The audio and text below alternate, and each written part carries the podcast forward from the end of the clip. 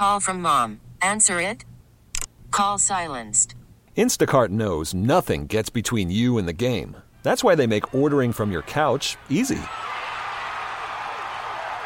Stock up today and get all your groceries for the week delivered in as fast as 30 minutes without missing a minute of the game. You have 47 new voicemails. Download the app to get free delivery on your first three orders while supplies last. Minimum $10 per order. Additional terms apply.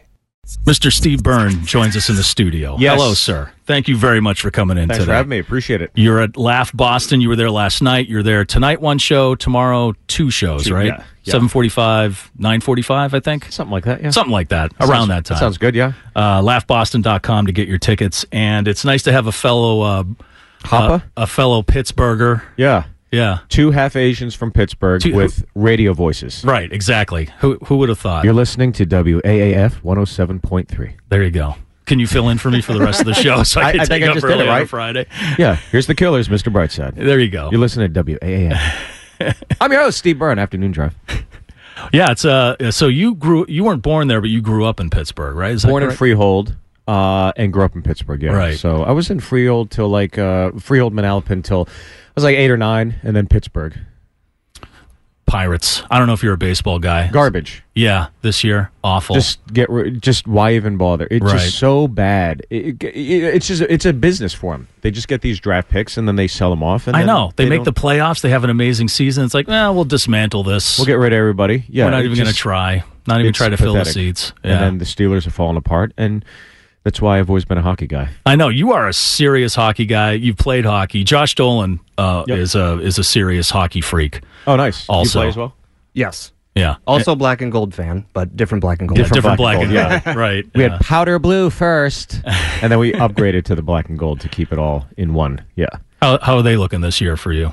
I think you know the window is shrinking for the Pens, and I think that they it, look. It's hard to threepeat, so it's it, you're asking a lot for a team to threepeat, but we repeated, and that was pretty Mm-hmm. awesome. And we've made the playoffs ever since. Uh, you know, it's been I think it's like 12 years straight now, so there's nothing to complain about. Um, but yeah, good luck to your bro- to your Bruins. How do you feel about Phil Kessel leaving town? You know, you hear all these things about Kessel, and you guys have had the experience of having him over here, Mm-hmm. and he's just an eccentric guy. I think he's not going to go to the gym. He's going to. He doesn't look like a professional athlete. No, he looks like he looks like the guy. He's got the body of a cubicle worker. He's a phenomenal athlete. So I think he's just this eccentric guy that plays by his own rules, and he produces. If he didn't produce, he wouldn't be in the league. But he's fantastic. He's got an incredible shot. So I think any team's happy to have him. But you know, eventually, he it seems like he's one of those guys that wears out his welcome Yeah. in terms of morale. You know, uh, you might know Steve Byrne from Sullivan and Son, um, but you are also a director.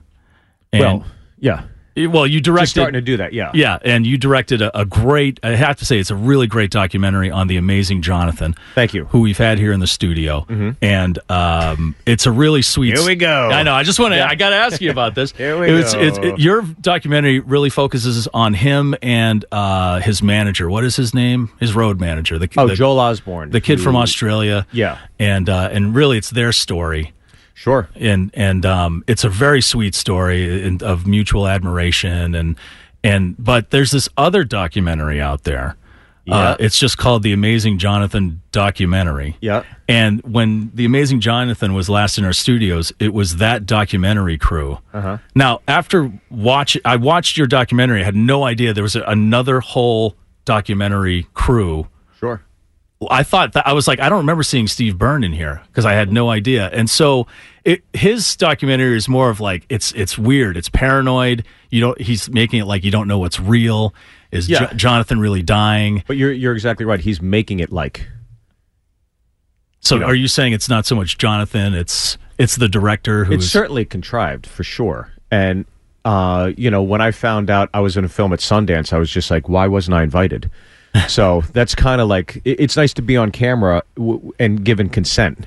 So you know, when I when I found out there was another film about Jonathan being made while I was making the film about Jonathan, I instantly thought it's the right thing to do to reach out to this other filmmaker and let's see what our narratives are. And if our narratives are different, then maybe we can still proceed forward. If if they're kind of the same, maybe we team up. I didn't know what the situation would be, but I thought the smart thing to do and the respectful thing to do would be to reach out to this individual, whoever it is. So I did that. And then Jonathan, as you guys know, his three shows were his first one, I think, was at the Wilbur, and then the other one was like, or the Chinese restaurant, then the Wilbur, and then Foxwoods, and or Mohegan Sun. Sorry. So um, we, I called out, I re- I reached out to him. We're talking, and I said, look, we should find out what our films are. And I said, I'll just go first. I'll just, you know, I'll just show you my cards, and we'll see what happens. And then I told him Jonathan's the face, Joel is the heart of the film. It's really about this great dynamic. And then his was more cinema verite, kind of fly on the wall, following Jonathan Right. around, and more. It's usually kind of like more of an artistic vantage point of of a film. So we agreed to proceed forward, you know, and I show up here in town and I take a red eye over and you know I'm at the luggage thing and Jonathan was on the same flight, Joel was on the same flight and you know, next thing I know, it's like six in the morning. There's a camera in my face, and you know, just asking questions. I'm like, hey, you know, I just got in. Can we not? Can you just not put me on on camera, please? Uh, You know, not even like, hey, how you doing? I'm I'm the other filmmaker. Just Right. boom. It's like a strong cup of coffee at six a.m. Yeah. I'm like, can we chill out? And um, and then that that that stopped, and that's what ended up in that Hulu doc. You know, Right, your face is all blurred. You've got All the blurred. voice masking on, so you're like, oh, my Yeah. so you so sound I, like I a- sound demonic. right, yeah. and uh, and then we we we agreed to meet in the lobby later that day. So we met in the lobby, and I said, "Look, I'm just here to cover the film, to, to cover the shows. I just want access to the shows, and I just want to interview him one of the three shows afterwards to see, how he feels. That's all I need." He said, "Great, that's that's great." And at the end of it, um, he basically said, uh, "So can I interview you for my film?" And I'm like, "Look, I don't want to be interviewed. I'm not putting myself in the doc. I hate docs that do that, where the directors make themselves a part. I just don't want any. I don't want any notoriety. I'm just doing this to tell the story." He goes, "Well, don't you think you owe me?" I was like, oh, "What?" you? Oh, you? What? I go, oh, you what? what? do you mean? He goes, he goes, well, I've been doing this two years longer than you, so don't you owe me? I go, look, man, I don't want to be in your film. I don't want to be in my film. So don't put me on camera, okay? Please just do not film me. And he said, he said, okay. I said, don't film me, okay? I held my hand out. He goes, I won't film you. We shook on it. And next thing I know, I get a call from two friends that are at Sundance. They're like, "Hey, you know, did you know you're in the other doc?" I go, "No." They go, "Yeah." Not only are you in the doc, you're the antagonist, and I'm like, "What the?" Yeah, he really And makes just- it like, it, it, and it's amazing because your documentary is so different from his. Yours is, I, I, I keep using the word sweet because that's what that story is that friendship between Joel Yeah. And Jonathan and, you know, them coming up together and him being like a father figure. And his was all like, is he really dying? He's smoking crystal meth. Yeah. You know, all this, all this stuff. Uh, I would have, uh, you know, and the reaction to the people like Weird Al is in the other one and stuff. Sure. And their reaction was like, what the hell are you guys doing there? Yeah, exactly. I, I look, it was an uncomfortable situation for anybody to be in, and there's aspects where I pull myself out emotionally and go, "Well, what would I have done in the same situation?" But, but I think that this other filmmaker just went to a very disrespectful route, especially once you shake hands and make an agreement. Like, Right. Out of principle, I just find that uh, a tough pill to swallow. I just would never do that, and to know that the film was you know, like celebrated and acknowledged, like at Sundance. It's like, who would support a film where you're taking another filmmaker and throwing them under the bus narratively Yeah. without without their consent and putting them in a film and you're going to okay that? Like i thought sundance was a celebration of filmmaking and filmmakers with voices and they just went ahead and did it and, and it just told me so much about the industry and it told me so much about this other person's character. Uh, I, I just I I just find it incredibly disrespectful. And the fact that you know he showed up at our film premiere and filmed it and put us in that film and then he lied to us when he was there filming us like literally lying about being there.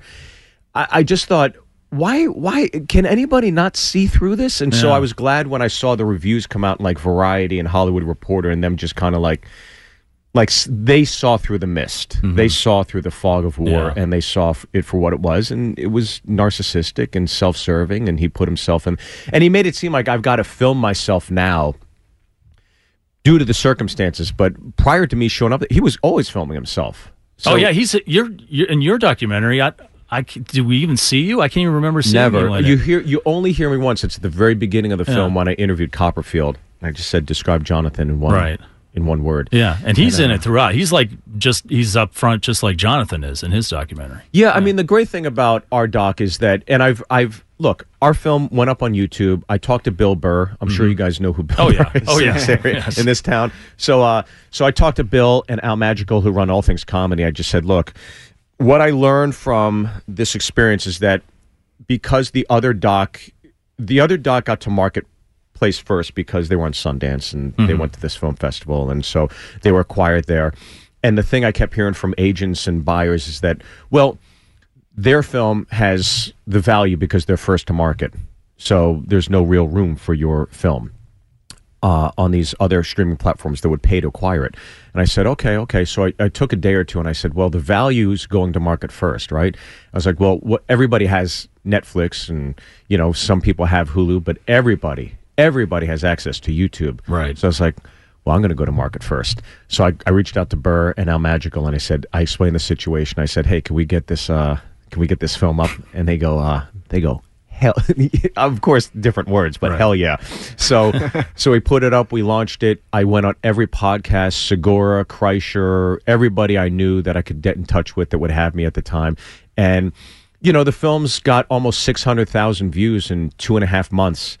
That's a lot for a documentary. It's not a five minute clip of, of somebody's a, cat. You but know? it's a good documentary. I mean, i it's a great story. Yeah, and, I think- and, and Jonathan is such an a, a, a just incredibly interesting character. Yeah. Uh, on his own, and it's it's you know everything about it compared to the other documentary.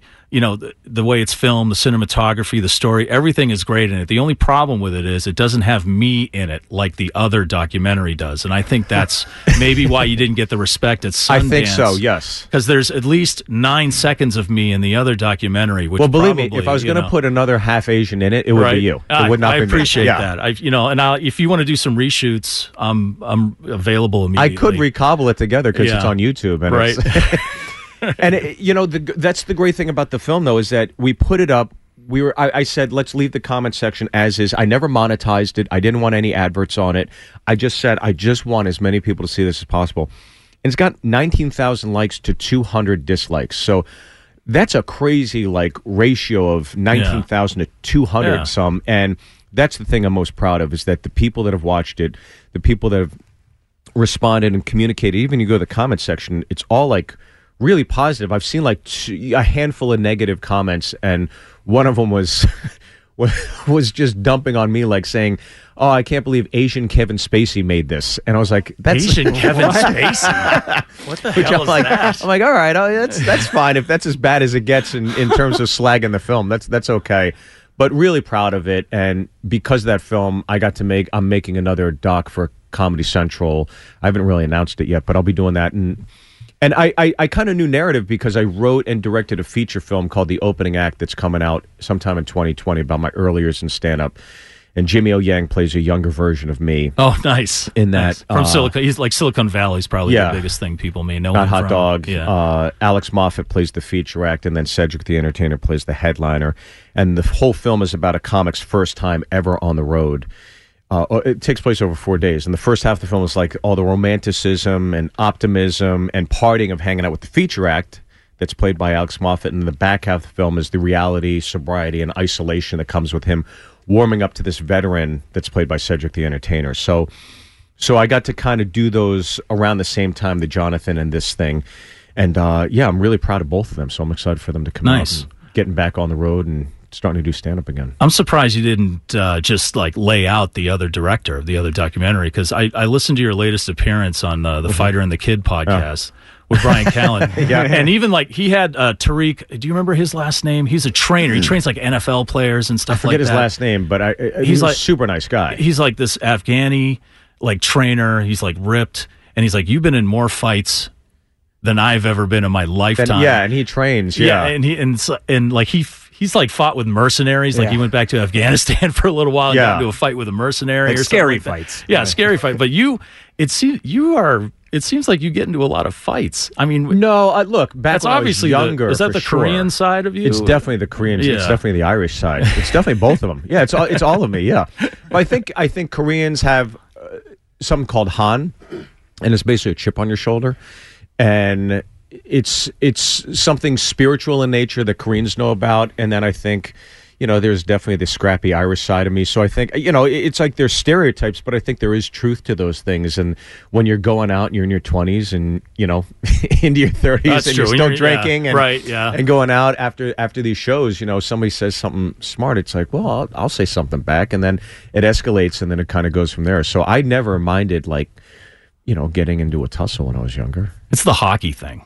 It was definitely the hockey. Did you pull anybody's too. shirts over their heads? Did you do pull Well- that move a couple times? When I was in, uh, I was in Phoenix, Arizona, with another comic, and if you guys, I, I don't need to tell it again if you heard it, but uh, you know, Oh, is this the is the elevator? yeah. Oh, can I- you please tell that story? Yeah, so That's- I- It's just one of the craziest fight stories I've ever heard. So I, I, I after the show, you're a young comic, you're single, you go out, you try to meet some girls after the show, you meet some girls, and I was with another comic, we met some girls, we go back to the hotel, we separate off, we ho- all hook up, and then end up uh, in the other comic's room, and I was like, all right, well, I'm gonna, these girls are getting out of here, I'm gonna walk them to the, to their, to their car. He's like, you're gonna walk them to the car? I was like, yeah. It's the least I can do, right? So, so I go out to to walk him in the car, and then uh, we're in the, in the lobby. I see this one guy holding open the doors, and four of his friends behind him, and I'm like, oh god, I hope the girls aren't in that elevator. And of course, the girls are in the elevator. So it's you know it's five black guys, right? Okay. and it's pertinent to the story. Otherwise, Okay. I just I just like it's just five human beings, Right, but it's right. pertinent. So so I go under the guy's arm and I swoop under, and I'm like, all right, I get it, guys. We're all out on the weekend having a good good night, but uh, you know, we're cool, right? And he is absolutely ignoring me absolutely 100% ignore me. He's just laser focused on this girl. He's like, come on, come on, come on, party. She's like, I'm not partying with you. He's like, come on, give me your number, give me your number. She's like, I'm not giving you my number. And he keeps doing it. And I go, I go, come on, buddy, let's just wrap this up. And his buddies were like tapping him on the shoulder to wrap it up. Oh, even his buddies were. His buddies were, and I was like, thank God, that's a good sign. And then I'm thinking it's going to de escalate at some point. He's going to partition off. And he asked like two or three more times. And then the girl goes, I'm not giving you my number, you. And then she dropped the N bomb. And I was like, oh. oh I was like God. Ralphie in a Christmas story. Oh, fuck. Right. So I'm just sitting there like, no. And everything in this moment happens in slow motion. I, I remember vividly. He comes into the elevator, and then because he's been holding it so long, it's not like pressure's built up, but the door's just shut. Right. Because been waiting to shut. And so you're in there with him and the two girls. I'm in there with the two girls, and he starts kind of like walking towards the girl, and I get in front of him, and I, you know, I'm like, you're not touching the girl, so I get in front, hold him back, and now I know the minute I kind of go up, I'm like, it's do or die. We're in an elevator. This is bad. And again, playing hockey mm-hmm. when I was growing up, you know, you, you got to figure most black guys don't play ice hockey. So so I just go over and I pull the shirt over his head and I just start wailing. I'm going for broke because again we're in an elevator and I know it's compact. I'm just like drill him, drill him, drill. Him. I'm just wailing everything I have on his head and he's going chill dog, chill, chill dog. I go you done? He goes chill dog, chill. I go you done? Are you done? And I keep wailing. He goes I'm done, I'm done. So he stands up and he pulls his shirt off and it, it pull, he goes to pull his shirt on. And as he's pulling his shirt on, I'm realizing we rocked the elevator off its moorings somehow. So we are stuck. We're oh, absolutely yeah, so now stuck in the elevator. We're not going anywhere. So you, you just gave this guy a beating, but now Now you're, I'm you're stuck stuck in- in, an elevator, and the Yeah. two girls still there, right? Two girls. How- the one girl's crying. Okay. The girl that dropped the N bomb is crying. The other girl's like calming her down. and I'm wondering, is this guy going to be a rat in a coffee can? Is he going to come after me right away? And he pulls the shirt over. And I remember Sarah Smiles by Hall and Oates was playing. So every time I hear that Oh, song, great. So you're triggered every time yeah, you hear Sarah. I'm at a CVS and hear Sarah Smiles. Because you put up your fist instantly. You're like, what? Yeah. Where? Who? I have PTSD from that or something. And so, so I remember that song was playing, and now this guy is staring at me, and I and I catch him in the corner of my eye, and I'm just kind of like trying to not look at him and ex, you know, accelerate the situation, or whatever. right. And then he keeps he keeps like looking at me, looking at me. I'm like, this guy's going to throw another punch at me, so I got to get ready. So I I, I kind of look back at him, and he's just staring at me. He's looking at me differently, and then he just he just says he goes to me. He goes, "Were you on BET's Comic View?" I was like, "Yeah." He goes, "You did the Bruce Lee bit?" I go, "Yeah." He goes. I love that bit. I go, yeah, man. I'm a comic. He goes, what are you doing in town? I go, I'm doing uh, the Phoenix, uh, the the improv at, at the Phoenix Improv. He's like, oh, that's awesome, man. I was like, yeah, I'll get you guys tickets. If you, that's how I met them. Oh my god! And uh, he goes, yeah, that'd be awesome. So now we're kind of talking stand up, and then all of a sudden you're, "Boo." so the elevator starts clicking in again, and I'm like, oh, thank God. So the elevator's going, and the doors open, and his boys have been waiting in the lobby the whole time. So as soon as the doors open, pop, pop, pop, I just get drilled. Ping, ping, oh, ping. oh no! So his my shirt gets his ripped. friends are all over you. Now it's a line brawl. Yeah, because they, they must have heard everything. Oh, I guess in the lobby. So it's a total line brawl, and I I just got pop pop, and my shirt got ripped. And then he jumps in. He goes, "No, no, no! He's cool. He's cool, guys. He does the Bruce Lee bit on comic." oh and, they're like, and then they're oh, because they had all seen it, and and I was like, "Oh, thank God!" So I step out, and then the hotel lobby guy goes, I called the cops. These guys split. The girls are gone. I'm in the elevator by myself. My shirt's ripped. I got a bloody lip. I got jacked in the eye. And the other comic comes out of the business center holding a coffee. He goes, What happened? Dude, the Bruce Lee bit saved your life. the Bruce Lee bit saved my life. Yeah. And he probably thinks I actually know martial arts, but I have no Oh, right, idea yes, of what you know. Because yeah. back in the day, you could just get in a fight, and I think that's the difference. Like when you're growing up in the in the '90s or early 2000s, there was no MMA, there was no U. It was beginning, you know. Right, So you could literally be in a bar, and some guy would just mouth off, or you'd mouth off, or I'd mouth off, and then you just get in a fight, and you just do the best you can. Everyone's based on the of- same level. yeah, Yeah, yeah. But nowadays, it's like I am not at all gonna get because you never know. You never, never know. So no, I'm not gonna. I wonder if he uh, ended up going to the gig.